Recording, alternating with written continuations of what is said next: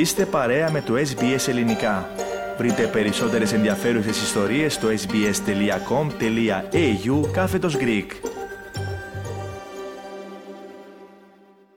Νέα τροπή φαίνεται να παίρνει το ζήτημα του λεγόμενου τρίτου πακέτου φορολογικών ελαφρύνσεων με το οποίο θα ωφεληθούν κυρίως οι πιο πλούσιοι Αυστραλοί.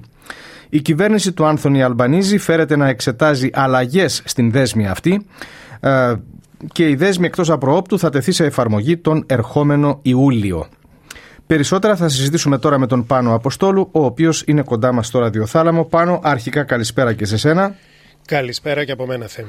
Λοιπόν, πάνω υπάρχουν πληροφορίες πως ο Ομοσπονδιακός Πρωθυπουργός Άνθονη Αλμπανίζη θα προτείνει αλλαγές στις ήδη νομοθετημένες φοροελαφρύνσεις. Ο κύριος Αλμπανίζη Θέμη υποσχέθηκε περικοπές φόρων για όλους σε συνέντευξη που παρεχώρησε πρόσφατα στο Sky News σε ερώτηση για το αν θα αλλάξει κάτι στο τρίτο πακέτο των φορολογικών ε, αλλαγών. Ερωτηθεί σε αν η κυβέρνηση αθέτησε την υπόσχεσή της σχετικά με τις νέες φορολογικές περικοπές, το νούμερο 2 στην κυβέρνηση Αλμπανίζη, ο Υπουργός Άμενας Ρίτσον Μάλς, απέφυγε να απαντήσει με ένα ναι ή με ένα όχι και μίλησε για την πρόθεση της κυβέρνησης να βοηθήσει τους Αυστραλούς με μεσαία εισόδημα εισοδήματα. Αν ισχύσει το φορολογικό πακέτο, ένας εργαζόμενος με απολαυέ 100.000 δολαρίων θα έχει ετησίως μείωση φορολογίας 1.375 δολαρίων, σύμφωνα με ανάλυση από το Φορολογικό Ινστιτούτο. Ένας άλλος εργαζόμενος με ετήσιε αμοιβές 180.000 δολαρίων θα ωφεληθεί με περισσότερα από 6.000 δολάρια ετησίως και με 9.000 δολάρια για έναν εργαζόμενο με 200 και πλέον χιλιάδες δολάρια εισοδήματα κάθε χρόνο, Θέμη. Πάνω τι στάση τηρεί ο Υπουργός Εθνικής Οικονομίας, αλλά και να μας πεις πώς αντιδρά σε όλα αυτά η αξιωματική αντιπολίτευση. Ο Τζιμ Τσάλμερς Θέμη υποστήριξε τις νέες φορολογικές περικοπές σε δημόσιες δηλώσεις του πριν και μετά τις εκλογές του Μαΐου του 2022. Έχει πει πως η κυβέρνηση δεν άλλαξε τη θέση της παρά την κριτική ότι οι περικοπές είναι πολύ γενναιόδορε για τους εργαζόμενους με υψηλά εισοδήματα. Αυτό είναι κάτι για το οποίο ο Πρωθυπουργός και ο Υπουργός Οικονομίας έχουν δεσμευτεί πάνω από 100 φορές, τόνισε μεταξύ άλλων ο σκιώδης Υπουργός Οικονομίας Άγκο Τέιλορ σε δηλώσεις που έκανε σήμερα. Το πακέτο, είπε, έχει νομοθετηθεί και οι εργατικοί το υπερψήφισαν και τέθηκε σε δύο εκλογικές αναμετρήσεις ήδη. Άρα αυτό δεν είναι κάτι που αλλάζει, συμπλήρωσε ο κύριος Τέιλορ. Να πούμε πως ε, ε, ο κύριος Τέιλορ είπε πως ο συνεσπισμός δεν θα υποστηρίξει καμία απολύτως αλλαγή σε ενδεχόμενα σχέδια της κυβέρνησης για αλλαγές στην νομοθεσία θέμη.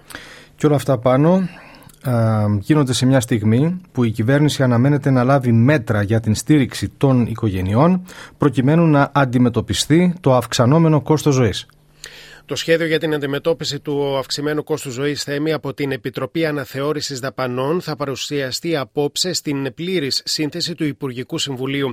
Αύριο στις 4 το απόγευμα θα παρουσιαστεί και στην κοινοβουλευτική ομάδα των εργατικών.